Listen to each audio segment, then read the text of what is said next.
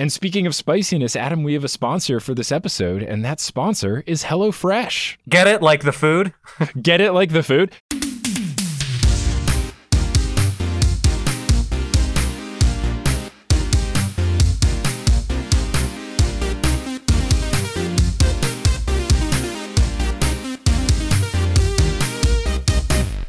Sup, nerds? It's basketball. Welcome to Horse, a basketball podcast about everything except for the wins and losses. My name is Mike Schubert, and I am joined by my trusted co host, the Bulls going 1 0 and on pace to go 82 0, to the Knicks going 1 0 and being on pace to go 82 0. It's Adam Mamawala. Adam, how's it going? It's going pretty great uh, because I honestly think both teams are going to finish undefeated. I think when they play each other, They'll just have a gentleman's game. They'll shake hands. They'll end in a tie so that they can both continue to be undefeated. And they'll end the season 80 0 and 2. Perfect. I think that can work. I th- I think it can too. I think it would be wonderful. I do think they usually play three times a year though, so it might be a little tricky. 79 0 and 3. but yes, obviously the the Knicks and the Bulls both won their season openers. We were recording this the day after on October 21st. We're both very excited. The Knicks did it in very dramatic fashion. It was a mm-hmm. double overtime game against the Celtics. My heart was quite uh, going through quite a lot but I'm very happy with the ultimate result. Was your game a little less stressful? Not really. Uh, the Bulls played a pretty bad Pistons team without future superstar Cade Cunningham and still only won by six points and were trailing deep into the fourth quarter. So, after mm. what was a very encouraging preseason where the Bulls were blowing teams out by 40 points, which I know it's the preseason, but still it was exciting, a 94 88 victory over the Pistons was not exactly what I had expected on opening night, but nonetheless, uh, it's always good to win a game. Zach LaVine balled out. And for our patrons who will actually be hearing a special overtime that went way longer than we had planned, but was super fun, where Shubes and I broke down our fantasy draft. The fantasy players that I had involved in your beloved Knicks game, not so great for me. I had Derrick Rose, no. who was like two for 11. And then I have Jayson Tatum, who I think shot like seven of 28 from the floor. Not great for me. Much to my delight, was the Boston Celtics players not playing particularly well. Unfortunately, it happened to be the ones that were on your fantasy team. But yeah, a lot of fun stuff happening. Before we talk about all that fun stuff, let's get prepared to discuss the fun stuff. And that's why we will be going to the Teal Memorial Locker Room. Shout out to Teal, who wore a horse shirt to a disc golf tournament recently. Nice. Oh, We've had horse jerseys worn to disc golf. We've had them worn to vaccinations, mm-hmm. all sorts of places. Yes, Teal's was our Sup Nerds It's Basketball shirt. Polly Burridge wore a horse jersey, which is perfect because it's sleeveless, to a vaccination shot. So whether you want to get the merch from the merch store or from the Patreon, there's good stuff going and you should wear it out in public. And shout out to the folks who do. And speaking of shout outs to folks, you know who deserves a shout out right now? You know, I have a feeling it's our new patrons and one new patron in particular because we have a new producer level patron. Yes. So, first, shout out to Landon Crawford and Samantha Marquardt. Samantha, if we messed up your last name, please let us know and we will retake it. Thank you both for your support. And a huge shout out to our newest producer level patron, T. Santiago, who will be known henceforth as Breezes. I don't know if that's a reference to anything, but uh, it is. It is. I had a conversation with T. Santiago, and Breezes is a reference to, in their opinion, the best quarterback of all time, Drew Brees. Yeah, a little football reference for all the ding, folks ding, ding, ding. die, dying to hear us talk about that since we never talk about that sport because I think it's bad. but of course, we want to thank our existing wonderful team of producer level patrons Polly Burridge, Kendra Hadley, Adam Harwick, Salvatore Testa, Trust the Process, Siobhan Ellsbury, Shubidoo Godzilla Got Busy, Steph Curry for three. Bang! He sells seashells, LeBron James, Matt Barker, NBA legend Robert Sacre, No Jazz No Pizza, Eileen Gazesh, Avatar Kiyoshi, Don't Go Chasing Taco Falls, Anna Borgeli, Mitch Chrysler, Bang! Bang! Bang! Brown Men can jump. Jimmy Butler for two. Long suffering Timberwolves fan. Roast beef debris. Christ Paul. Cade the Conqueror. Basketball is life two. Michaela loves Allison. Ginger Spurs boy. Denver steamed nuggets. And now Breezes. Love it. And I gotta tell you, I think long suffering Timberwolves fan might be suffering a bit less this year. Karl-Anthony Towns played very well. He's on my team. Anthony Edwards played very well. He's on your team. Look at it go. I don't think I have Anthony Edwards this year. I think that was. Oh, you don't. You had him last year. sorry, sorry. I thought you also snagged him. Did you see that swaggy clip I sent you though? Yeah, I mean he hit a three and then informed the Houston Rockets that they should call a timeout because he was too it. hot. And then a reporter asked him about it after the game, and he said, Yes, I told them to call a timeout. I was too hot. I like Anthony Edwards a lot. He's fun. He's I, I've done a big 180 on him. I, I was not a big fan at the beginning, but now I'm growing to like him more. I like his spiciness. And speaking of spiciness, Adam, we have a sponsor for this episode, and that sponsor is HelloFresh. Get it like the food? Get it like the food?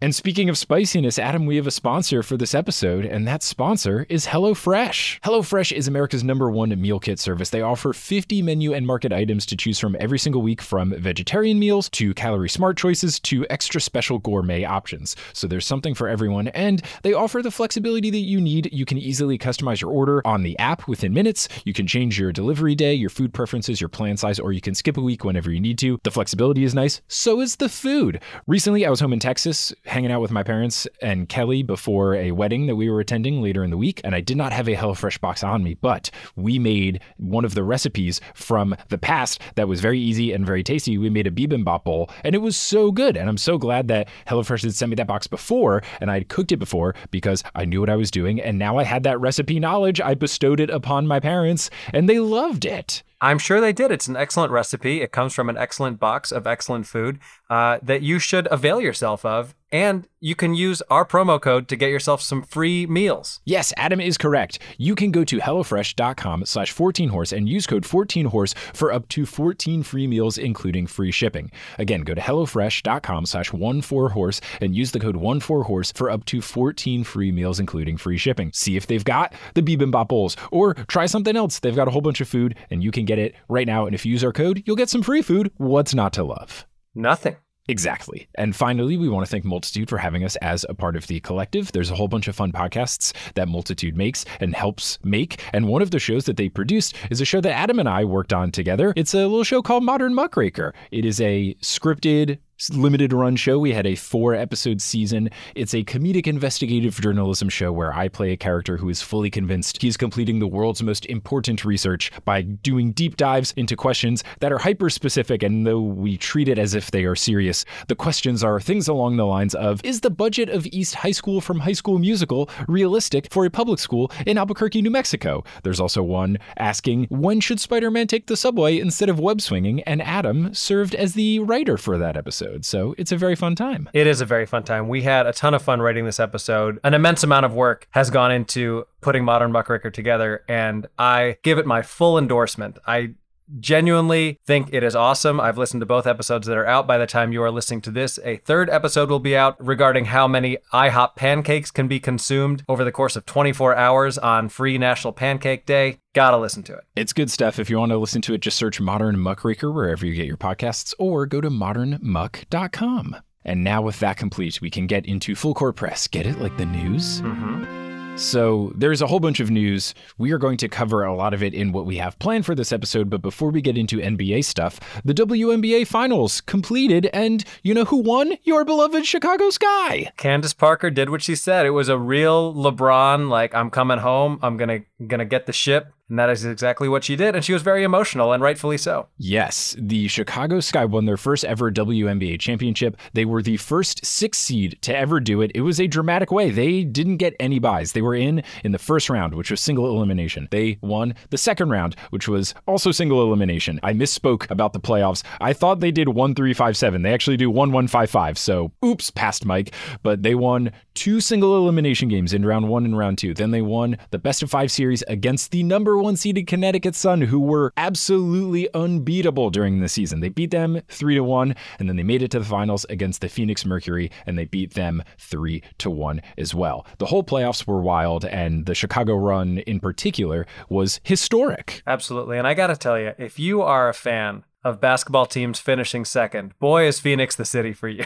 Ugh, heartbreaking, absolutely heartbreaking. But to even get to the finals, they had to upset a very stacked Las Vegas Aces team while dealing with injuries. That game five between the Mercury and the Aces was intense. I watched the whole thing start to finish. It was fantastic. Diana Taurasi balled out. She must have heard our episode of Horse where I said that you could maybe consider Sue Bird to be as good as her because uh, she was took quite offense to that. And as I did a bit more of a deep dive into her earlier career, because I haven't been following the WNBA since she started, um, she's far and away the goat. It's not even a debate. So apologies again for even entertaining the idea that uh, Sue Bird could maybe be considered on the same plane because DT is just above and beyond. The only thing is that the Storm have won more championships, but Diana Taurasi played out of her mind. Brittney Griner was absolutely unstoppable as well. And it was such a good game. It was close 87 84 to even get to the finals. But then, yes, the, the Chicago Sky played quite well in the finals. But it was, I mean, it was good. But that The- fourth game, I mean, they were trailing most of the game and then just Mhm. turned it on at the end. So it looked for a long time like it was going to go to a fifth and deciding game, which I'm sure would have been fun to watch. But I have to Mm-hmm. say, as somebody who follows the WNBA a lot more casually than you do, in watching that game, Brittney Griner is more impressive than I realized. Like I feel like the narrative Mhm. with Brittney Griner has always just been how tall she is, without really giving due credit to how skilled she is as a basketball player. It reminds me a little bit of like when people think of Yao Ming and they're like, "Oh, he's just so big. Of course he Right. couldn't be stopped." It's like, no, very good touch, very good finesse game, just an extremely skilled player. And I was very impressed watching Brittney Griner. But yeah, I mean, when Candace Parker hit that three at the end of the game, that was awesome. Yes. It was loud. Yeah, I mean, the Sky really had to put a big run together to win it. They were losing by seven with four minutes and 42 seconds left, which is not a lot of time to overcome a seven point deficit. But then they scored nine points straight to get a two point lead and then ended up winning the game 80 to 74 and shout out to Kahleah Copper who was named finals MVP so good stuff all around. Great post celebration moments from Candace Parker as she was very emotional. Her daughter came up and they embraced and it was just a, a wonderful time in Chicago. Very happy for Candace Parker. What a story. I do feel bad for Phoenix but I would hope that the Mercury could get back there next year. Their team was very very solid. Clearly adding Skylar Diggins Smith into the mix was a smart play and I feel like they will be formidable for years to come as long as Diana Taurasi wants to play basketball. And also shout out to Diana Taurasi and her partner for having another kid. Hmm. Good stuff. Nice. So that covers the WNBA stuff. I will be very patiently waiting, and by patiently, I mean impatiently, for the next season so that my Storm can avenge the lost season and try to win it again.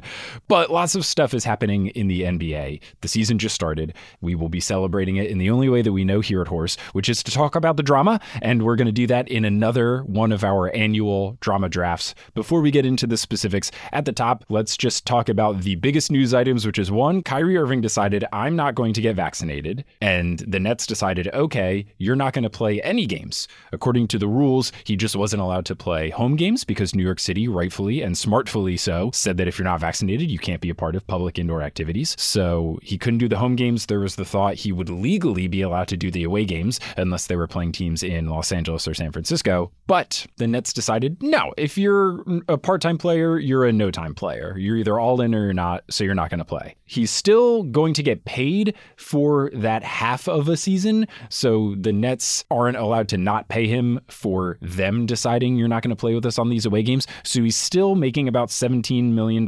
to not do anything. Which is frustrating for sure. But he also went on Instagram Live to try to act like he was trying to be a voice for the voiceless, except he's never spoken up about it. And he was trying to say he's not anti vaccine, he's anti vaccine mandate, which is, seems like a load of crap. And then also, he said, you got to think about it. You got to open your eyes. People are losing jobs over this mandate. Um, to which I said from the horse Twitter account, you got to open your eyes. People are losing their lives to this pandemic. So Kyrie, it's a, it's a tough look. I don't know what's going to go on with the Nets. It's very frustrating, but I like that they said no way, and I also like that Charles Barkley is consistently dunking all over Kyrie Irving. what What's the latest from Barkley? He just again was saying very astutely that getting vaccinated is more than just about protecting yourself, it's about protecting others. The biggest thing he did, and I retweeted this from the Horse Twitter account so you can see it. Kenny Smith was trying to give a bit of a pro Kyrie, not super pro Kyrie, but at least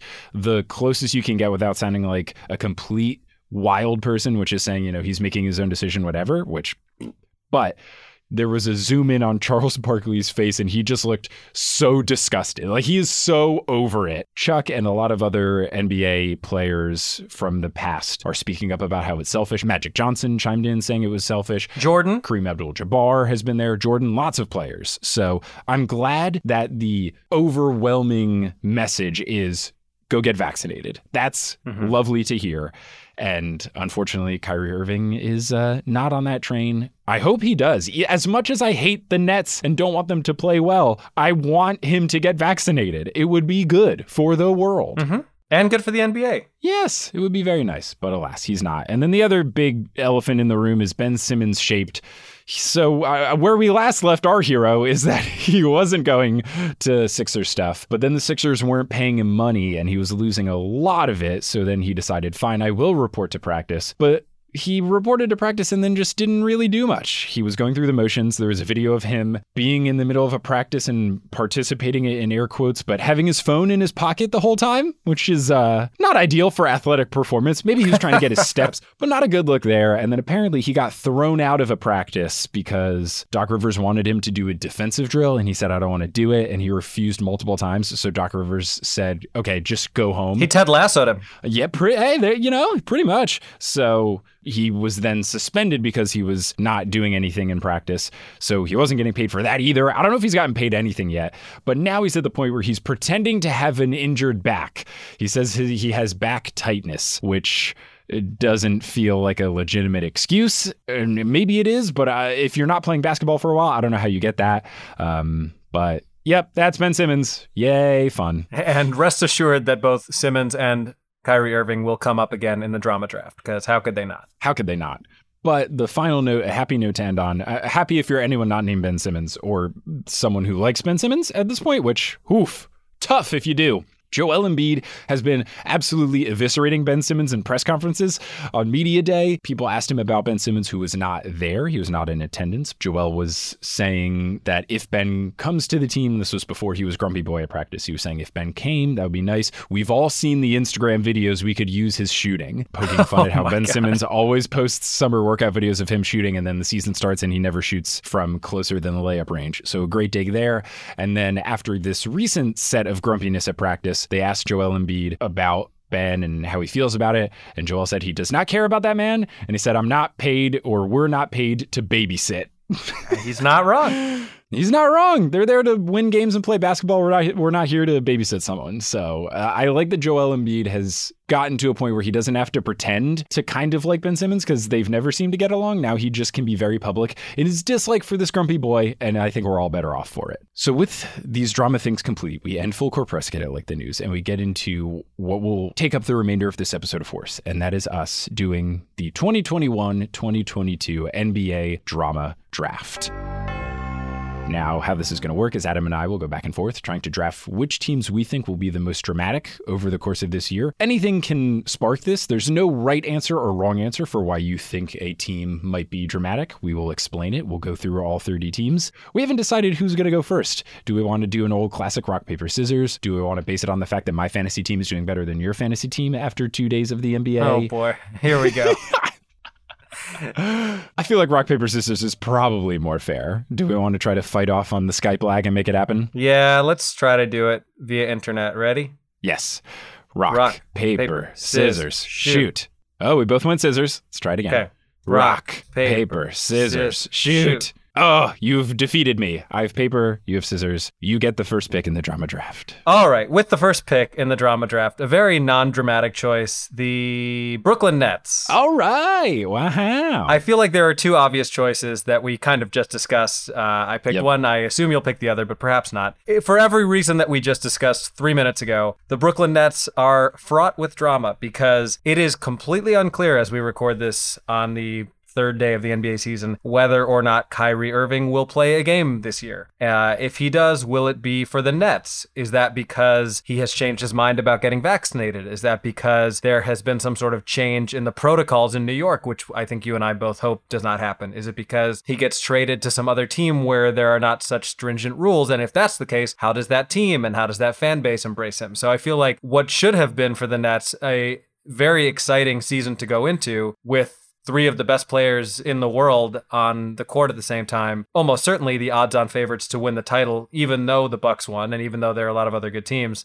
Uh, instead, they are dealing with this, and I, I feel like they're kind of, for me, the obvious number one pick. Yeah, you are exactly right here. I think it's very clear it's going to be 1 2 in the most drama of Nets Sixers. And I think what you pointed out, the difference with the Nets is that they are presumed to be the title favorites, whereas the Sixers are presumed to be very good mm-hmm. and in mm-hmm. contention, but not necessarily the winners. So I right. think it makes sense. And yeah, my, my pick here, since you have taken the Nets, I will take the Sixers solely because of all the Ben Simmons drama. There there's other stuff around it when you have high expectations and there's other concerns, but really it just comes down to what happens with all of that. Do they end up trading him? When do they do so? If they do, are they able to get a good trade? What's going to happen there? So, yeah, I think it's pretty clear why the Sixers are going to be uh, quite dramatic. Yeah, I mean, I think, like I said, those were to me the the most obvious one and two picks in some order. For my second pick, the number three overall pick of the drama draft, I am going to go with the Los Angeles Lakers. Oh, they were also my number three. Look at there us. you go. There you go. I mean, I feel like the Lakers are always ripe for some sort of drama. There are so many expectations. Any team with LeBron always has a, a bit of drama. But given how disappointing they were last year uh, after winning the title in the bubble, the narrative I think this year is going to be a lot of what we've heard leading up to the season, which is like, is this team too old? They have added Carmelo, they now have Dwight Howard, they have Rondo again, and the question is like, is is LeBron happy at any given moment? That's the question. Is LeBron happy? Are we doing load management with him? Last year was the first time in a very long time that we've seen him have any sort of significant injury, which obviously cost the Lakers a lot.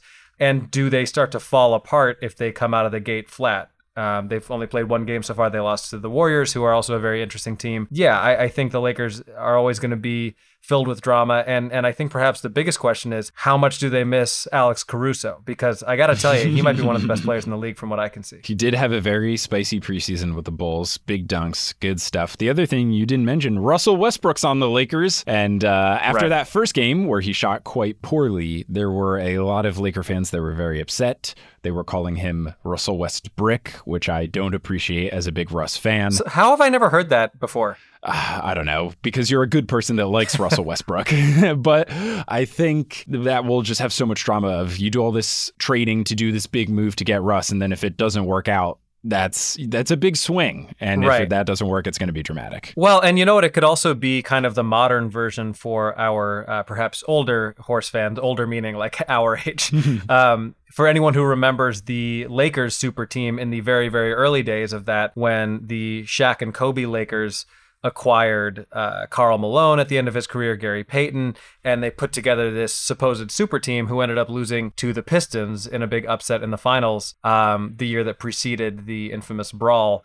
And I think this could be like that. Like if if you have a team, regardless of where they're at in their careers, that has Russell Westbrook, LeBron James, Anthony Davis, Carmelo Anthony, Dwight Howard, Rajon Rondo, not to mention the other players they have there, and you don't win a championship, it's a disappointment. This this is like a championship or bust team for sure. And it's also a team where it's like if they don't do it this year, you're not going to have these same guys next year. Right, for sure. So I agree with uh, your reasoning there. So for number four, I'm going to go with the Portland Trailblazers because the Damian Lillard situation is going to have a lot of drama. He wants the team to be good, and if they aren't, he might want to force a trade out of there. And they have not had as much success as they would have liked to have had in recent years.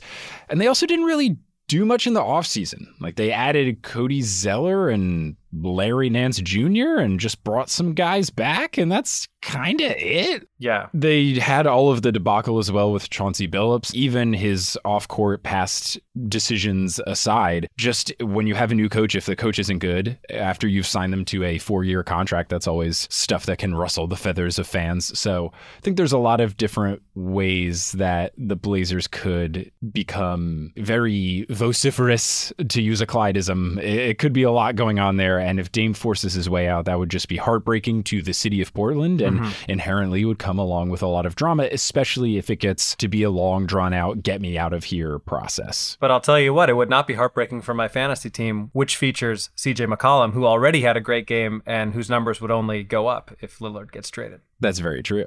So, with my next pick, I am going to go with the Golden State Warriors. Hmm. Not sure how high they were up on your board, but here's my reasoning, right? I had them on nine, so this isn't too far off. Okay, so obviously they would have been even higher on my list had Andrew Wiggins not gotten vaccinated. He did get vaccinated, he's now playing with the team. But this is a team for me that could finish like fourth or could miss the playoffs. Like I have Yeah. no idea what to expect with this team, and I don't think a lot of people do. Uh, a lot of it is contingent on Klay Thompson's health and his ability to rejoin the team. And my biggest fear is that he rejoins them too quickly and gets injured again. Which, if that happens, we might be looking at his career being over. It would be devastating. Like you can only suffer so many catastrophic injuries, and he's kind of going down a Derrick Rose path here, where he had the torn Achilles, he had the torn uh, ACL, and if something else major happens, it's almost time to start saying, all right, maybe this guy's body is just not going to hold up. And beyond that, my main question is, if the Warriors struggle. Do people start calling for Steve Kerr's head? Because there seemed to be some of that already last year. And then finally, it's also a weird combo of kind of the staples of this Warriors team with Draymond and, and Steph Curry and Klay once he comes back, but then with young guys infused in that who there are a lot of high expectations around. So I feel like there's a lot of potential for drama in the Bay. One hundred percent. The the draft things and the draft picks is certainly a big question because the thought was, are they going to even pick these players? Are they just going to try to pick people and then trade them? Are you going to go fully win now? Or are you going to try to have a hybrid thing where you're good now and good in the future? People will certainly look back with hindsight 2020 if the people they've drafted don't pan out to be good players or good players worth trading to other teams that could get them veterans in return. I feel like people will be very upset as well. So yeah, a good pick. Number six, I will be taking the New Orleans Pelicans. Hmm. And the note that I have here is just they keep messing up. They just keep messing up. They have continued to bungle stuff throughout their entire tenure. They did it in the Anthony Davis era. They seem to be doing it now in the Zion era, where they're just struggling to put a team around him. The Lonzo sign and trade made no sense to me. I'm glad that your Bulls now have Lonzo, but like you would think they would just want to bring him back. He's a good player. I don't understand the reason to sign and trade. I didn't really understand the Steven Adams signing in the first place, but then to trade him for Jonas Valanciunas and then to give him a contract extension before he even plays a single game for them seems very strange to me. And there's all the rumblings of Zion not necessarily wanting to stick around by the time his first contract is coming up and he might want to escape to greener pastures. I don't know, maybe in New York City. But uh I think if they don't put a good team around him, he gets so much money from his Jordan deal and other sorts of Uh-huh. branding stuff that he could do an unprecedented thing that I don't know the last big rookie to do this, where you can turn down a contract extension from your first team where you lose out a lot of money. You accept something called the qualifying offer, where you make a smaller amount of money so that the next year you can sign whatever contract you want with whatever team you want. And no player has really done this because the price difference is so significant. But if he's getting so much money from other stuff, he might say, I don't really care. I don't want to play for this bad team. So it could happen. So because the Pelicans keep screwing stuff up, they've gone through like three coaches in the past three seasons. It'll uh, it'll be interesting. And I feel like just because Zion is such a big name that people like to watch and ESPN likes to talk about, that even the smallest bit of drama will just get magnified because he's such a recognizable face in the NBA. Yeah, I think all of that logic is sound. Um, I mean, as far as the Lonzo sign and trade, I, guess the logic is perhaps he didn't want to be there. I'm not sure if he said that publicly, but obviously the idea with a sign and trade, uh, for anyone unfamiliar, is that you, as the team who currently has that player, you are allowed to offer more money than any other team could. Mm-hmm. So basically, you sign a player to the largest deal that they can get, knowing that you're going to trade them, and then you're actually getting assets in exchange for them rather than them just going to another team in free agency and you not getting anything in exchange. But yeah, I, I think that's a good point about Zion. I believe he was someone like LeBron James who, like, before he even played a game in the NBA, had a in terms of millions of dollars deal with Nike, uh, especially the ones that don't explode in the middle of games while he's wearing them. uh, but yeah, you heard it here first, everybody. Uh, Zion would be a good fit in New York. Uh, Mike Schubert predicts Zion Williams to sign with the Brooklyn Nets. That's not New York though. That's Brooklyn. Oh, right, right. he's going to sign with the Staten Island expansion team. Yeah, yeah. The Staten Island Nets or the Westchester Knicks, one of the two G League teams. All right, so where to go here? Interesting. I'm going to go to the other side of Los Angeles and go with the LA Clippers. Wow. Okay. Really? You're not you're not sensing any drama there? I had them 20th, but I'm excited to see what you have here. I don't know, man. I just think that the Clippers are always in like little brother mode when it comes to the Lakers, even if they're a better team. I feel like that always uh, becomes an issue. And the biggest question for the Clippers is who fills the void left by Kawhi Leonard's partially mm-hmm. torn ACL that will sideline him most of the season. Like in the playoffs, it was Reggie Jackson. Do we see that again? I surely hope so because he's on my fantasy team. right. Well, yeah, and and I mean, I think that was a that was a good pick, but. I think the Clippers are like a lot of other teams that I would put in this category of like shit or get off the pot mode, where it's like, is this team and is this collection of players going to win? And if not, how pissed off are fans going to be? And I, I, do feel like they're kind of going to be back to playing in the shadow of the Lakers, uh, especially now that Kawhi is out. Um, and I could just see there being some some unrest, whether it comes from Paul George, whether it comes from people vying to kind of be that number two in that system. Uh, so that that was why I chose the uh, the Clippers. For sure, I think there still will be some drama. I I guess I more think of the fan base maybe having lower expectations because they can just point to, oh, Kawhi's not here. That makes sense. But yeah. I, I still had them in the, you know, they were above the bottom third because, yeah, I mean, they do have to stay afloat until Kawhi returns. They're going to want to be somewhere in that six to 10 range they want to make the playoffs so that hopefully Kawhi can come back for the playoffs. So if they miss it entirely, that would be disappointing because they still should have a good team around Kawhi. And I think people will be very upset at Paul George if he's not able to buoy them into the playoffs. Right. So for number eight, I will be picking the Dallas Mavericks. There are two big reasons here. First, they've got a new coach in Jason Kidd, who is not a good dude, but also not a good coach. He's had two previous coaching jobs and he was horrible both times. Right. So not great. That's going to be a whole interesting thing because they got rid of Rick Carlisle, even though Rick Carlisle, you can't fire me, I quit moded them. But still, you're going from highly respected coach who's been with that organization for years upon years.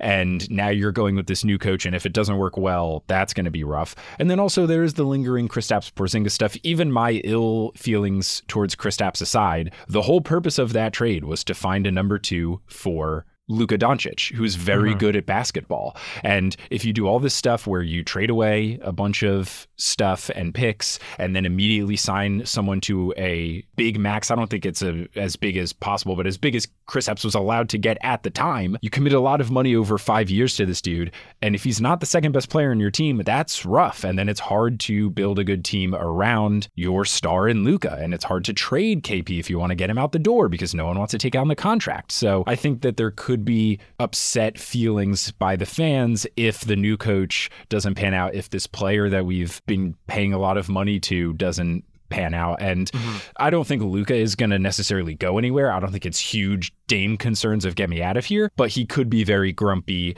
and not necessarily force a trade out, but kind of say, I need better players. And then they might do a drastic thing where, you know, you trade a whole bunch of draft picks, you completely mortgage the future to try to get someone else. So I think that could make the Mavs dramatic. I genuinely don't understand why Jason Kidd keeps getting jobs. I don't understand. I don't get it either. It's very on any level. I really don't understand it. No, strange. Uh, moving along, I guess this is the ninth pick. I'm going to go with the Miami Heat. All right, all right. You know, Victor Oladipo had already been traded there at the end of last year. He doesn't appear to be the player that he once was. Now, the, the Heat also have Kyle Lowry. I'm very interested to see how he and, and Oladipo being back for a full season fit into the puzzle with Jimmy Butler. And I also feel like if Tyler Herro disappoints, like does he fall out of favor and fall out of the rotation? Will Udonis Haslem ever retire? That's another question that I have. and the the Heat added, I, I think their best acquisition of the offseason was adding PJ Tucker. But PJ Tucker is a very intense dude. Most people remember him from being part of the championship Bucks team. Um, I think he'll be a good influence there and kind of like the new Udonis Haslem to to pass the torch to. Newdonis Haslem, if you will. Newdonis Haslem, yes. Yes, I certainly will. But I can also see PJ Tucker being someone who gets pretty chippy with his teammates if they don't play up to their potential. You know, the Heat were a team that surprised everyone to get to the finals a couple of years ago in the bubble. We're not nearly that good in the playoffs last year. And this is going to be, I think, kind of a crucial year in Miami. Yeah, for sure. I mean, Tyler Herro has a lot to prove. He also recently got some interesting chest tattoos, one of which goes across his chest under his neckline that says no work, no check in red. Mm-hmm. So if he does not work hard, I do not think he will get that check in a big contract. That's interesting because Kyrie Irving just got a tattoo that said no shot, no check. So, I mean, if you're going to get a tattoo like that, I mean, yes, it's covered by the jersey, but I would hope you back it up. But I would hope so too. Yeah, I think there's a lot of expectations, especially because, you know, flashback to a year ago, the thought was do we want to trade Tyler Herro for James Harden or right. is he going to be too good? Is it worth keeping this young guy? And now we're in a very different place. So that could age very, very poorly and people could be very upset. Let me ask you this which rap song based on the name of an NBA player who plays in Florida do you prefer? Tyler Herro by Jack Harlow or Mo Bamba by Sheck Wes? I think Mo Bamba. I haven't listened to the Tyler Herro one as much. I do think the Mo Bamba one is funny because he has not played a lot of basketball and he's on the Orlando Magic. Like that, I know he did it because Mo's his friend, so that's pretty cool. But it is wild to not be a premier player in the league and have a song about you. yeah, that'd be funny if there was like a rap song called like Erick Dampier. Yeah. That would be great.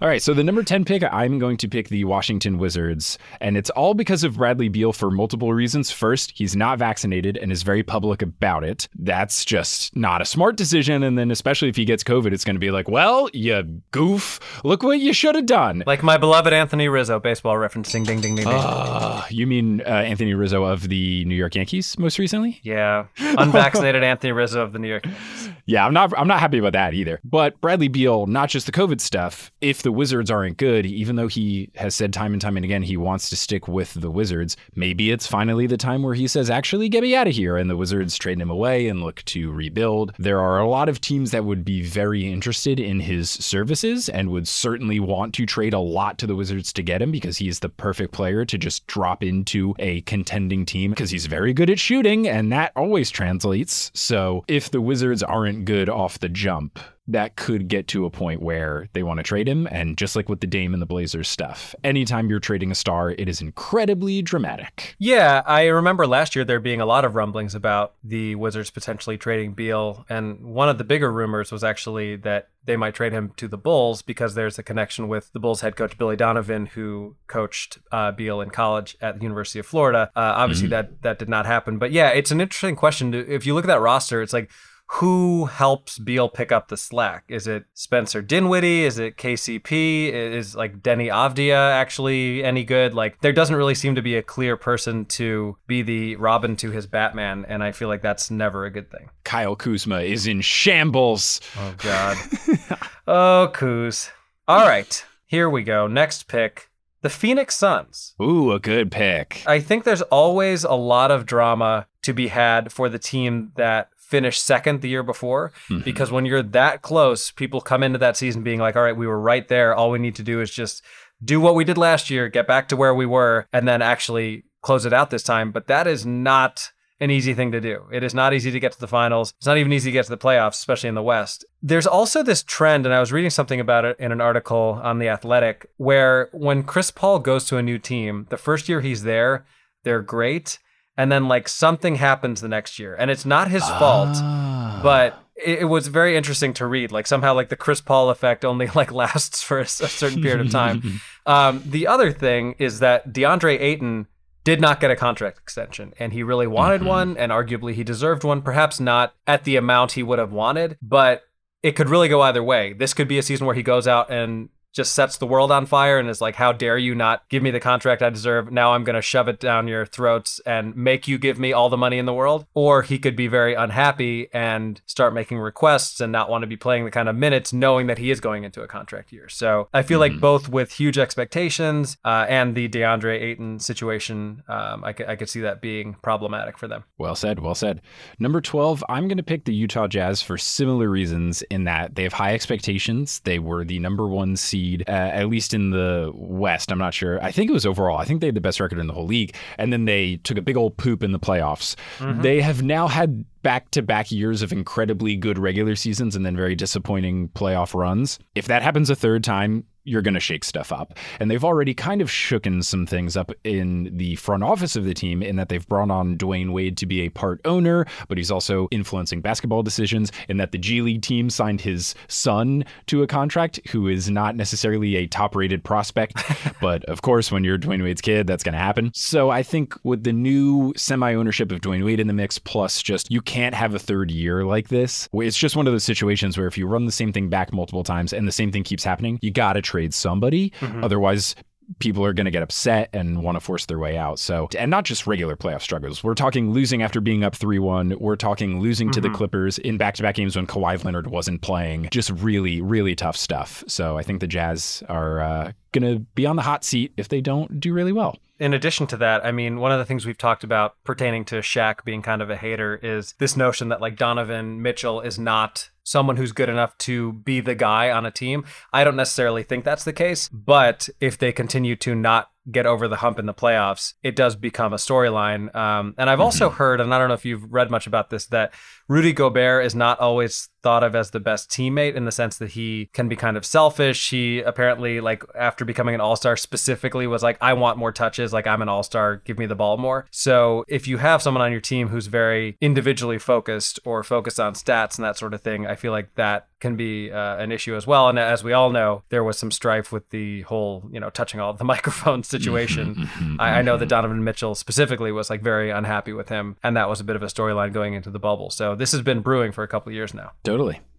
Um, I'm going to jump from there to a team that I kind of look at as like the East's Jazz, uh, the Boston Celtics. Mm-hmm. Who have now shaken up their coaching position. Uh, Brad Stevens is out uh, although he is remaining there in a like GM position or whatever he's doing. But they are a team who people have had high expectations for and just can't seem to get over the hump in the playoffs. So I think that could turn on them pretty quickly, especially with a new coach in place if they're not playing very well. As you are well aware, they are 0 1 because your beloved New York Knicks beat them in double overtime last night. Yeah, baby. And uh, yeah, I, I think there's no reason to believe that Jayson Tatum won't continue to get better. Like I think he'll have a very good season, uh, and they certainly have some other pieces in place. But just from the standpoint of if they're another first round exit this year or even second round, I feel like there are going to be even more changes that need to be made because a lot of times when you're in that position, they do exactly what they did coming into this year, which is like, all right, well, we're getting to a certain point, but we're not getting beyond that. So, like, maybe it's the coaching. But if you change the coach and then the same result happens, then it's clearly more of a personnel issue. Yep, for sure. I agree. I had the exact same things written down. So for 14, I'm going to pick the Sacramento Kings. They have some young players. They don't necessarily have high expectations, but I think if you have another year of not sneaking into the playoffs, and especially now that there is the play in tournament. I think if they don't get into the play in in any way, shape, or form, that'll just be very disappointing, and they might start shaking up some stuff, whether that is personnel, front office, players, whatever it is. The other element of drama that is very recent, this didn't come out until a couple hours before tip off of the first game, is that Marvin Bagley, who was a draft pick that was famously taken while Luka Doncic was still on the board, so Woof. the Kings could have had Luka Doncic on their team. They picked up Marvin Bagley the third, and he had a great college career at Duke, not so great of an NBA career, and he's been, you know, struggling a little bit, sometimes getting minutes, sometimes not getting minutes, and the Kings apparently informed him that he is not going to be a part of their rotation. So Whoa. just like not planning on playing him, which is wild. His agent put out a press statement expressing frustration at this because apparently there were offers for Bagley on the table around the trade deadline last season, and they wanted to get out of Sacramento because he wasn't getting a lot of playing time. And the Kings said, no, we've rejected all these trades because we weren't getting enough value in return. Well, if you're just not going to play the guy at all, why did you hold on to him? Why didn't you try to trade him before the offseason? Yeah, that's shitty. So that could be a very dramatic situation. Bagley has been very upset with the Kings. I think his dad is very vocal on either hmm. Twitter or in the world about it as well. I'm going to assume his name is Bagley the second. yeah, I, I, would assume, uh, but I know that that's some other drama there. So, uh, hmm. in addition to just wanting them to finally make the playoffs after the long extended drought that they've had, there's the whole Bagley stuff too. All right, with my next pick, uh, and I do apologize for stealing this from you. I'm gonna go with the New York Knicks. Oh, I had them 30th because Oh, there's no drama in New. York, baby. We got no drama. It's great. You are it's so a- full it's, of shit. It, it's all we're playing all house money, baby. Everything's house money. We got Kemba Walker on a house money contract. Everything's house money. you had them last. 30th, baby. Oh my gosh.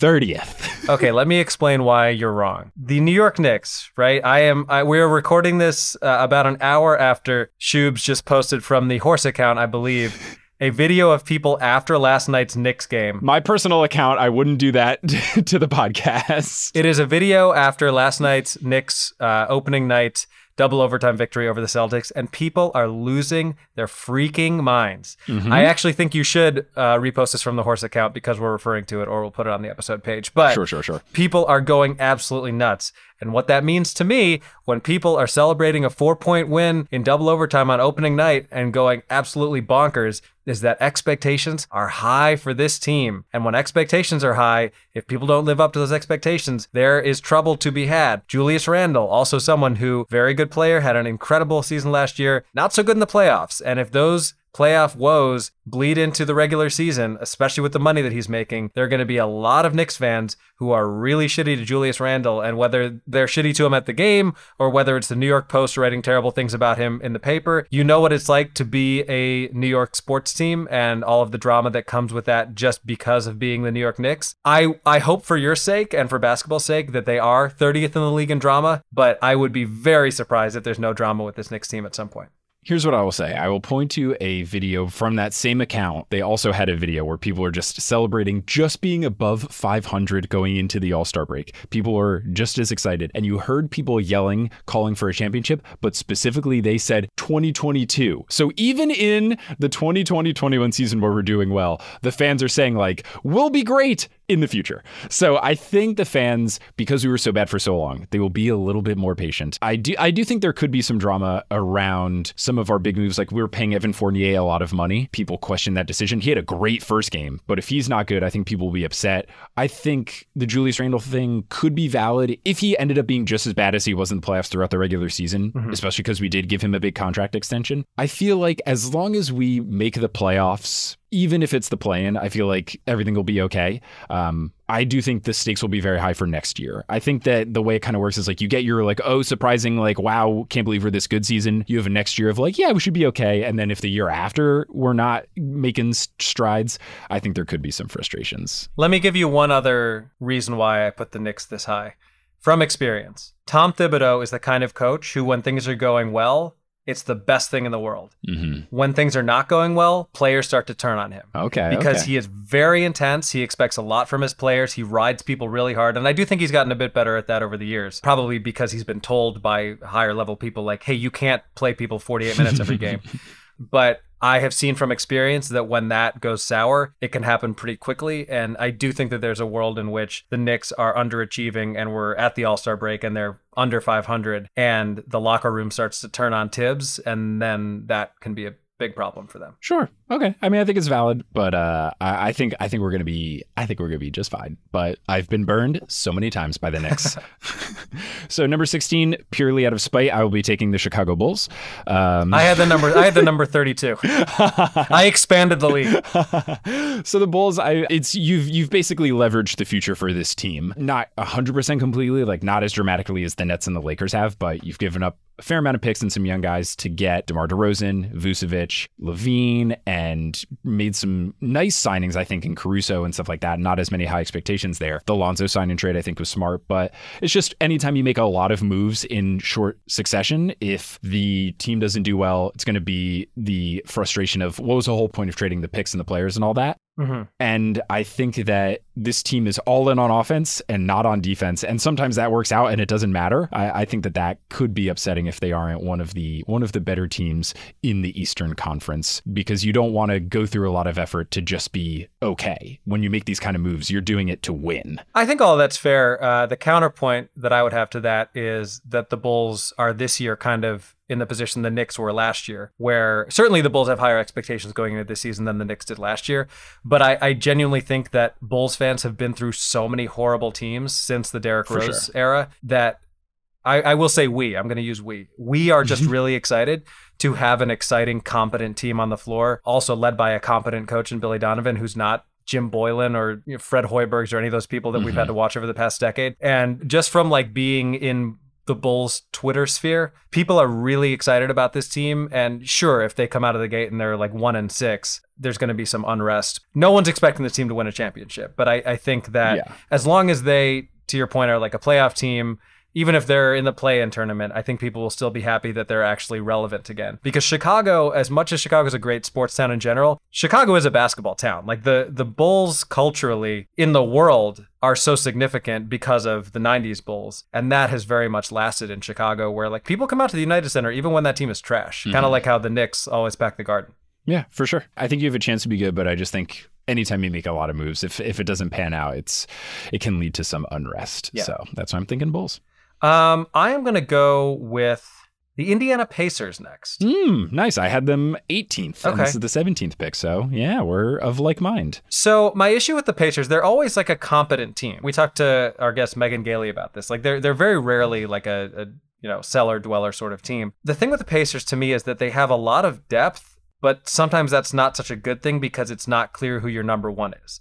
So like mm-hmm. who who gets the last shot? Is it Brogdon? Is it Caris LeVert? Like I just don't really see who the guy on that team is, and I don't know if you can make a really good team out of a bunch of like spare parts. That's kind of where I see there being drama on this team. For sure. They also, have, for multiple years, had this issue of having Miles Turner and Sabonis, these two big men who don't seem to mesh well together, but mm-hmm. they've stuck them together for the past couple of years. I think if they're not good, the, they're going to trade one of those guys, probably Turner. But I think they tried to trade Turner in the past and no one really wanted him. So it's kind of hard. I agree. There's only so many years that you can just be middle of the pack. Mm-hmm. Last year, they had all this drama where they had a coach, they fired the coach, he then went to the Hawks and had great success. And now they've brought in Rick Carlisle this year. So that's even more expectations there. So I agree. If, if they just kind of stay the course and, and don't really improve, they're going to want to shake something up. Yeah.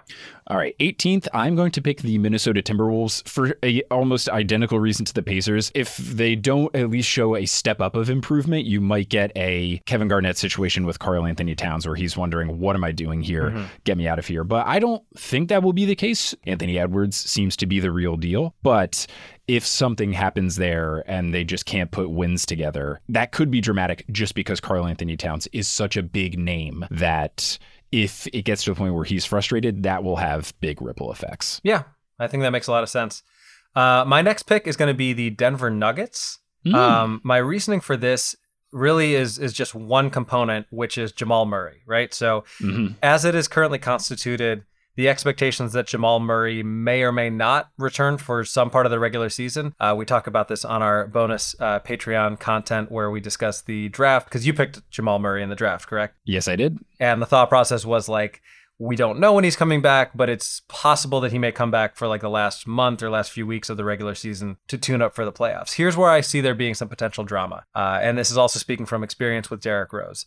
I remember there being a time where Rose, it was officially announced that he had been medically cleared to return, but he didn't feel comfortable doing so yet because he wanted to be cautious, and fans were all over him. And what I'm worried about here is if the Nuggets are in a position where they're either fighting for really important seeding, or let's say because of not having Murray the whole season, they're fighting to stay out of the play in tournament, and he is cleared to play medically, but either he or the team don't want to take that risk coming down the stretch of the regular season, I could see fans being upset at that Mhm. and not understanding that they're trying to play the long game and have him actually be available for the playoffs. Yeah, it's similar to the Clippers. The, the Nuggets should be good enough to stay afloat until he comes back. And if they aren't, that'll be frustrating, especially because they just gave Aaron Gordon a contract extension. They did the same for Michael Porter Jr. So if these dudes that you're paying a lot of money to keep your team decent, middle of the pack playoff until Jamal Murray returns, people will be upset as well. And that seems to be kind of a common storyline for multiple teams because just in this episode, we've talked about the Nuggets are in that position waiting for Murray to come back. The Warriors are waiting for Thompson to come back. The Clippers are waiting for Kawhi to come back. The Nets are waiting for mm-hmm. Kyrie to come back for other reasons. It's going to be very interesting how this plays out. And one thing that actually excites me about that is that I think there's going to be a number of situations where the seeding is not really reflective of how good teams are once we get to the playoffs. And we might have a team like the Nuggets who all of a sudden gets Jamal Murray back for the playoffs, who's like a six seed, and then you're going to kind of feel bad for the number three team because they're getting a much better team than that record would reflect. Yep, it's going to be interesting. Could result in late season losing games on purpose to try to mm. drop a seed so you don't play a team who's six in quotation marks? It could be spicy. Number 20, I'm going to pick the Cavs. So they don't really have any expectations to be good. Of course, you want to see some signs of improvement. But Kevin Love is a grumpy boy about being in Cleveland. I don't know if he's on the last year of his deal yet. I think he is. There were frustrations in the offseason about trying to do a buyout, him not wanting to give up a lot of his money because when you buy out your contract with the team, usually you take a little bit less for the team to relinquish your restriction that you have to play for them. He doesn't seem like he wants to do that. He wanted the buyout to be all of his money and let me get out of here. There's also Collin Sexton, who is a young player on their team who would have been able to get a extension. I don't think he was offered the money that he wanted. The Cavs just kind of seem uninterested in him because they have Darius Garland, who plays a similar position, but seems to be but seems to be a more winning basketball player. Where Sexton puts up very flashy numbers, but it doesn't always translate to team success. So I think just because you have two people on weird, maybe gonna trade them situations, that could lead to some drama for the Cavs. Yeah, and they also have other pretty competent veterans besides Kevin Love. Like they've got Ricky Rubio, they've got Jarrett Allen, and if the Cavs are bad, which I think everybody expects they will be, are those guys going to want out as well? Or are they just fine to kind of collect a paycheck and go out there and try their best on a really bad team? And also, uh, the Cavs have Lauri Markkanen, who I, I don't consider to be like a drama filled player, but he was not happy in Chicago. And if mm-hmm. he's not happy with his role in Cleveland, I, I feel like that could play into it as well. For sure. Uh, next up, I'm going to go with the Detroit Pistons. Um, mm. One of the hmm. reasons I'm going with them is that towards the end of the season last year, uh, and perhaps understandably because they were not a good team, there were a lot of people who were very upset with the Jerami Grant load management mm-hmm. issues. Uh, he was basically playing like once every three games. I don't think that'll be a problem, but if that is a thing down the stretch again, I think people are going to be annoyed because it's like, what are we saving him for? Like, let's just see what right. he can do over the course of a full season. Uh, the Pistons also had the top pick in the draft in Cade Cunningham, and as always, there are high expectations. And if Cade either is injured, which he is right now, but he's supposed to be coming back soon, uh, if he's either injured uh, or injury prone, or just doesn't play that well, I, I feel like that always leads to a lot of disappointment. Yeah, if you take the number one guy and he doesn't prove to be the best rookie, they're going to Monday morning quarterback and think you should have taken the other guy. So exactly, if... and that's the other thing. the The inherent risk with having the number one pick is that there are going to be other really good players in that draft, mm-hmm. and if those players are noticeably better than the person you took at number one, it, it just looks bad. Right, for sure. I think the Pistons have a bit of cover in that Cade Cunningham was widely seen as the best player to pick. Sure. But if Jalen Green on the Rockets turns out to be better, the number two pick, people will be upset that they didn't take him instead. Yeah. Or Jalen Suggs, another Jalen who's supposed to be very good. On the Magic, yeah. So number 22, I'm going to take the Raptors because they currently have Goran Dragic who does not want to be on the team, but not in a Ben Simmons way. He seems like he's going to play and try to at least showcase his talents, but he's made it very clear that he doesn't see himself playing for this team long term. So that can always come with some drama. And then they have had Kyle Lowry on the team for so long. He was such a mainstay and mm-hmm. he wanted to go to Miami. So that's always going to be, oh, I wish we had Kyle Lowry. Does Fred VanVleet step up, which I think he can do. And I hope he does because he's on my fantasy fantasy team. They also did a similar trade where they had Norman Powell. They traded him for Gary Trent Jr. in just like a one for one swap, but it was basically a contract move of we would rather pay a younger player less amount of money as opposed to Norman Powell a larger amount of money that he is deserved. And then they're they're back in Toronto. People liked to write off their poor season last year. They tried to attribute it to the fact that they're playing in Tampa, which I think is valid. But if they are also underwhelming this year, you're not going to have as many things to point to, and that right. could be frustrating. People were super mad at Pascal Siakam last year because he didn't play very well. You kind of will hope that that would just be a one year blip on the radar. But if he has another bad year, he they gave him a lot of money after that really good finals run, mm-hmm. and I think he earned that contract. But if he is underperforming for a second year in a row, that's not going to be great. The fans are going to be upset. Yeah. Um, my next pick is going to be the Houston Rockets for very Ooh. similar reasons to why you picked the Cavaliers. I, I, just feel like the Rockets are a fairly rudderless team with very low expectations and a star player in John Wall who probably is not going to be super thrilled mm-hmm. to be there. Um, I don't think he's going to play unless he gets traded. There were musings about him, you know, agreeing that he would rather just train with the team but not actually play minutes because they just want to play young guys. Yeah, so it's really just about John Wall. I mean, the the Rockets are, are they're going to be very bad. Yes, they they are. I don't think they have expectations. They have their own picks, so they're going to try to be bad. But I think there could be drama similar to what you said with Jerami Grant. Christian Wood got sat for a lot of games last year. He was hurt, but then it was supposed to be a two to four week injury and they sat him for like seven weeks. So I think yeah. if if that happens to him again, he might be really upset that he's not playing basketball professionally. So mm-hmm. I think that could be frustrating. Uh, number 24, I'm picking the Spurs just because it is going to be the final years of Pop's coaching tenure. They are reporting that he'll probably coach for another two to three ish years and they're going to try to find a successor. Is that Becky Hammon? Does she get impatient and go to another organization? Are they going to hire someone else? Uh, I think just the drama around what happens next because he's been such a huge part of their organization, not just his coaching, but just being synonymous with the Spurs. I think that there could be drama if something comes up where their Spurs are bad. People want him out sooner. They're they're afraid that you know every year someone from the Spurs staff goes to be a head coach somewhere else. Right. So are they mad that you know one of these people that's leaving could have been our head coach? So mm-hmm. if that happens again, people might be upset. Even though he is far more likable than Bill Belichick, it is kind of a similar thing. Like you'll yes. see in, in football a lot, like people who were on the Patriots coaching staff go off to have great success elsewhere. And at least in terms of stoicism, Belichick and uh, and Popovich certainly have that in common in terms of just like not suffering fools gladly and not particularly enjoying being interviewed. With Popovich, I think he does it more tongue in cheek, and he knows that that's like kind of his shtick. Mm-hmm. Belichick, I just think is probably an asshole. Yep, agreed. I mean, is there any player in the NBA or anyone affiliated with the NBA who doesn't have an enormous amount of respect for Gregg Popovich? I don't think so. He's about as easy a Hall of Famer as you could have. Right, for sure. Um, my next pick is going to be the reigning champion Milwaukee Bucks. Um, mm-hmm. I, I don't expect a lot of drama, but as always, the championship hangover can be a real thing. You get a lot of goodwill if you win a championship, but there's also extremely high expectations to stay at that level. Yeah.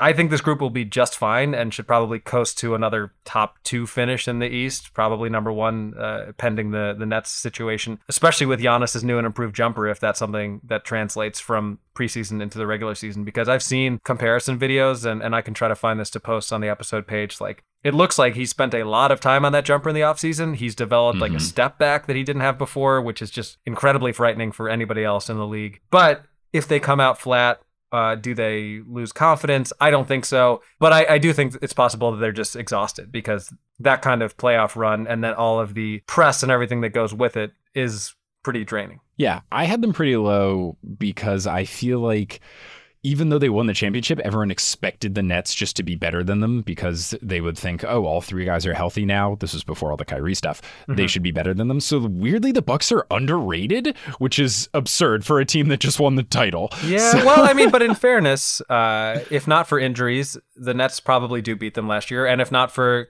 Kevin Durant having a large toe that was on the three point line. Who knows what happens in that game? It so. is Durant's fault for wearing shoes that are intentionally one size too big, which is widely reported. He intentionally wears shoes that are too big because he likes having slidey room, I guess. I don't know, but like it came to bite you in the foot. Guess who just got some new basketball shoes? Ooh, uh, you. Uh, yep. It would be weird if it was like, no, Kevin Durant. yeah. I assume he has new shoes whenever he wants them. Exactly. I got some Nike Zoom Ascension. Ooh, basketball shoes. That's very. Have heard of that? I have. I have heard of them, but I've never played in them. They're pretty so swaggy. I'm excited about them. I'm excited for you. 26. I'm I'm picking Oklahoma City. Low drama in that they're so young. They have designed their team to be bad on purpose and young on purpose. But if you have another year of just no direction, I think that mm-hmm. people could be upset. And also, what's happening is they keep doing all these trades to get all these picks. And then what's happened the past two drafts is they have so many picks that they end up just trading two of them to move up three spots, five spots, something that doesn't seem much worth it. So I think fans could be upset of if none of these guys we're picking are good, what the hell is the point of all these trades that we're doing? Right. If we're being intentionally bad, shouldn't we get something for it? And I think if they show something of, oh, look, this young guy's good, this young guy's good, cool. But if not, people could be grumpy about it. Yeah, I could see that. And I think the only drama that's really to be had in terms of the actual team is like because they're going to be so bad, anyone not getting minutes is going to be like, why the hell am I not getting minutes? Like, we suck. Right. So mm-hmm. th- I think that probably exists on every team, but I, I could see that mm-hmm. being an issue. Uh, my next pick is going to be the Orlando Magic. Um, I, I don't think there's going to be much drama there. And and to be honest with you, I actually think they could be a team that surprises some people. Like Cole Anthony is better than people realize. Uh, I do think Mo Bamba is is finally going to live up to having a rap song named after him. He he was he's like low key been pretty impressive and putting up good numbers. Um, he was somebody that I saw on a lot of lists of like good sleeper picks and fantasy drafts. Like I, I think he's going to be more of a mainstay in that rotation. Um, I also think that Wendell Carter uh, from the Bulls in that Vucevic trade is a much better fit there than he was in Chicago and put up the numbers to reflect that. I, I guess the only potential drama is like how good is Jalen Suggs because the the Magic mm-hmm. had a mm-hmm. very high pick, um, and he might not be happy if he's not in the rotation as much. I actually think that the Magic have a shot at like the play-in tournament. I don't think they're going to be that bad of a team. No, I think they do. I also think drama. Jonathan Isaac is very vocal about not being vaccinated mm. because he's the worst. Uh, so uh, I think that that could also lead to to some drama. He's very very public about it. If he misses time, and he's also had unfortunate injury luck where he missed a lot of time. If he misses time because of actively choosing not to be vaccinated, I think fans could be very upset. Right. 28, I'm picking the Grizzlies. Again, I don't think a lot of drama here because the expectations aren't too high, but I do think that if they don't take some sort of step up here, they made the play in last year. I think they were the 10th spot. If they don't go above that, I think the fans might be a little upset. Just they, we have this young team. Now Jaren Jackson Jr. is back. He's not hurt. He missed almost all of last year. It seems like last year was kind of the last freebie year where I don't think they have high expectations, but mm-hmm. I think if something goes wrong where they're not making the playoffs, then I think that could lead to drama. But I think they're going to be just fine, which is why I had them 28th. Well, with my last pick in the draft, um, I am going to go with the Atlanta Hawks. Uh, mm-hmm. I don't mm-hmm. see there being a lot of drama there, but the main thing is that I think, and, and I believe this to be the consensus, I think they very much overachieved by getting to the conference finals last year. I think a lot of people think that, but I would imagine that their fans are like, well, we did it last year, we can do that again. Um, and that is not really how basketball works. I, I think mm-hmm. that they're going to be like probably a, a first round loss, uh, which which maybe is not giving them the respect they deserve. But to me, the Hawks aren't really a contending team in the East. Is Trae going to continue to be as nasty as he was and has been?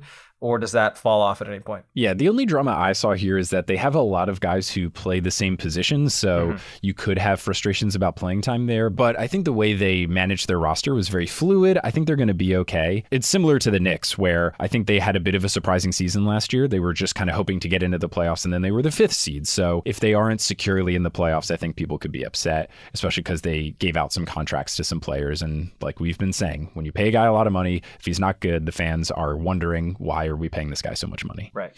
For the for the last pick, this is a team I had pretty low down on my list. It is the Charlotte Hornets, who it's like a less intense version of the Bulls in that Charlotte showed some signs of life last year. It feels like LaMelo Ball is a legit player, potentially a future superstar, future all-star. And I think the Hornets are they're just good and I think that they are only really looking to make the play in cuz like some of these other teams we've talked about, they haven't been in the playoffs for a while. So I think them just getting there is what they're hoping for. And I think that they are very much set up to do so. So because the expectations aren't super high and the team appears to be quite good, I think they'll be fine. Yeah. Well, I got to tell you, that was a hell of a drama draft. It was. So, if you are going into the season not knowing what teams to watch or what teams to root for, you could maybe root for the least dramatic team if you don't want to have a lot of stress. The Charlotte Hornets? yeah. Or if you live on the spice, maybe you want to pick a team that's got the most hecticness around them. There's no right answer about what team to root for, unless you root for the Celtics. That is the wrong answer. Uh, rooting for a Boston team is always the incorrect choice. Just kidding if you like the Celtics, but also not really. So, that was the drama draft, and I'm excited to hopefully prove you wrong in the Knicks being 15th. I hope that they end up in my position of 30th, a completely drama free season. And uh, you all will be happy to know that Shubes and I already have tickets for a Bulls Knicks game like seven months from now. Let's go, baby. I think the game was like March 28th. Let's go. that reminds me, though, before we wrap this up, uh, do we want to make some friendly wagers? On both the Bulls and Knicks regular season records and our fantasy standings. Yes, I think we should have. I I, I like bets revolving around food, whether it okay. is you have to like cook me a meal or buy me a meal or buy me a beer or something. I feel like if we put those types of wagers mm-hmm. on our teams, that would be very fun. How about this? Let me let me pose this to you. On the Bulls Knicks regular season records, mm-hmm. the loser has to cook the other person a meal. Sure, sure. No, sure, sure. no poisoning allowed, even if you're bitter that mm-hmm. you lost. now, for the second bet, which is our fantasy, and this is risky because I, I feel like you're good at fantasy and, and this could backfire. I feel like the loser has to post a picture on the horse account, Instagram and Twitter, wearing apparel from the other person's team. I like that. That's good. That's a classic. Maybe we should flip flop it so that it's Yeah, like let's go with that. I think Bulls versus Knicks. Whatever team is better, you have to wear the paraphernalia of the other team, Mhm. and of the fantasy, whoever wins has to cook dinner. I like it. Boom, we've got it, locked it in, let it be known. What a great way to end the drama draft. We will look back and either laugh or cry, depending on who we are in this situation. Thanks for listening to this episode of Horse. Horse is hosted by Adam Mamawala and Mike Schubert. Our editor is Mischa Stanton. The social media is run by Mike Schubert. The website is by Kelly Schubert. The music is by Bettina Campomanes. And the art is by Allyson Wakeman. Thank you to our producer level patrons Polly Burge, Kendra Hadley, Adam Hartwick, Salvatore Testa, Trust the Process, Siobhan Ellsbury, Shooby Dooby Doo, Godzilla Got Busy, Steph Curry for three. Bang! 48 puts them up three! Oh, what a shot by Fournier! he sells seashells, LaRon James, Matt Barger, NBA legend Robert Zachary, No Jazz No Pizza, Eileen Gazesh, Avatar Kyoshi, Don't Go Chasing Taco Falls, Anna Borjali, Mitch Chrysler, Bang! Bang! Brown Men Can Jump, Jimmy Butler for two, Long Suffering Timberwolves fan, Roast Beef Debris, Christ Paul, Kate the Conqueror, Basketball is Life 2, Michaela Loves Allison, Ginger Spurs Boy, Denver Steam, Nuggets, and Breezes. Follow us on Facebook and Instagram at Horse Hoops and on Twitter at Horse underscore Hoops because Horse Hoops said mean things about the Bulls and the Knicks, and we ethered them. unacceptable. Unacceptable. Although, have you noticed that there is a Twitter account that's like at the real horse hoops? Or there's something. Have you noticed this? You know what I'm talking about? Uh, yeah, I DM them. I think it's at why horse hoops got banned. There and they it said is. that they were going to at some point start tweeting out all of the explanations we give, which I think is fantastic. That is hilarious. I love that so much. Uh, we are fully in favor of that. You have our full endorsement. Not that you need it or uh, that it makes any difference, but know that you have it. um, go to our website, horsehoops.com, for all the info about the show today and some videos of stuff we referred to, including Giannis's new jumper. Yes, and if you want to support the show and get access to some sweet bonus content, whether that is physical stuff like a jersey or a sticker, or digital stuff like Adam and I mentioned, us talking about our fantasy teams for one hour, Shoobs was like, yeah, 15, 20 minutes should do it. then we just got too excited about our pretend teams. But yes, that all lives at patreon.com slash horsehoops. And we're going to close out this episode as we always do by putting our hands in the middle and saying something on the count of three. Adam, I think as much as we want to argue about which team will be better, I think the best case scenario is the Knicks and the Bulls both reaching the Eastern Conference Finals, which would be mm-hmm. fantastic. So I feel like on the count of three, we should say, and we'll go alphabetical order. We can say Bulls, Knicks, ECF on the count of three. okay, I love it. All right. One, two, three. Bulls, Knicks, ECF. If it happened, Oh my we'd have to watch every game together. We'd either well, that you go one of two ways, right? One of my closest friends is a big Mets fan, and we always had a rule that if the Cubs and Mets played each other in a playoff series, we would just not talk at all Ooh. because we knew how much it would mean to the other person, and we didn't want to compromise our friendship. So we would either watch every game together or no games together. I feel like every game because it, uh, I feel like the rivalry of the Knicks and the Bulls is not as intense as Right. it was. Like I don't actively hate the Bulls. Yeah, yeah, yeah. So I think we would be big, big adult boys about it, and it would all be fun trash talk as opposed to actually like, oh no, I'm worried about our friendship. Well, and uh, there is certainly potential that the game that we go to six months from now has some serious implications because that's probably like the last two weeks of the season. yeah, I, I have to like readjust my calendar expectations given that we've had COVID stuff, but it could be spicy. It could be spicy. Let's hope it's spicy for basketball reasons and not COVID reasons. Amen.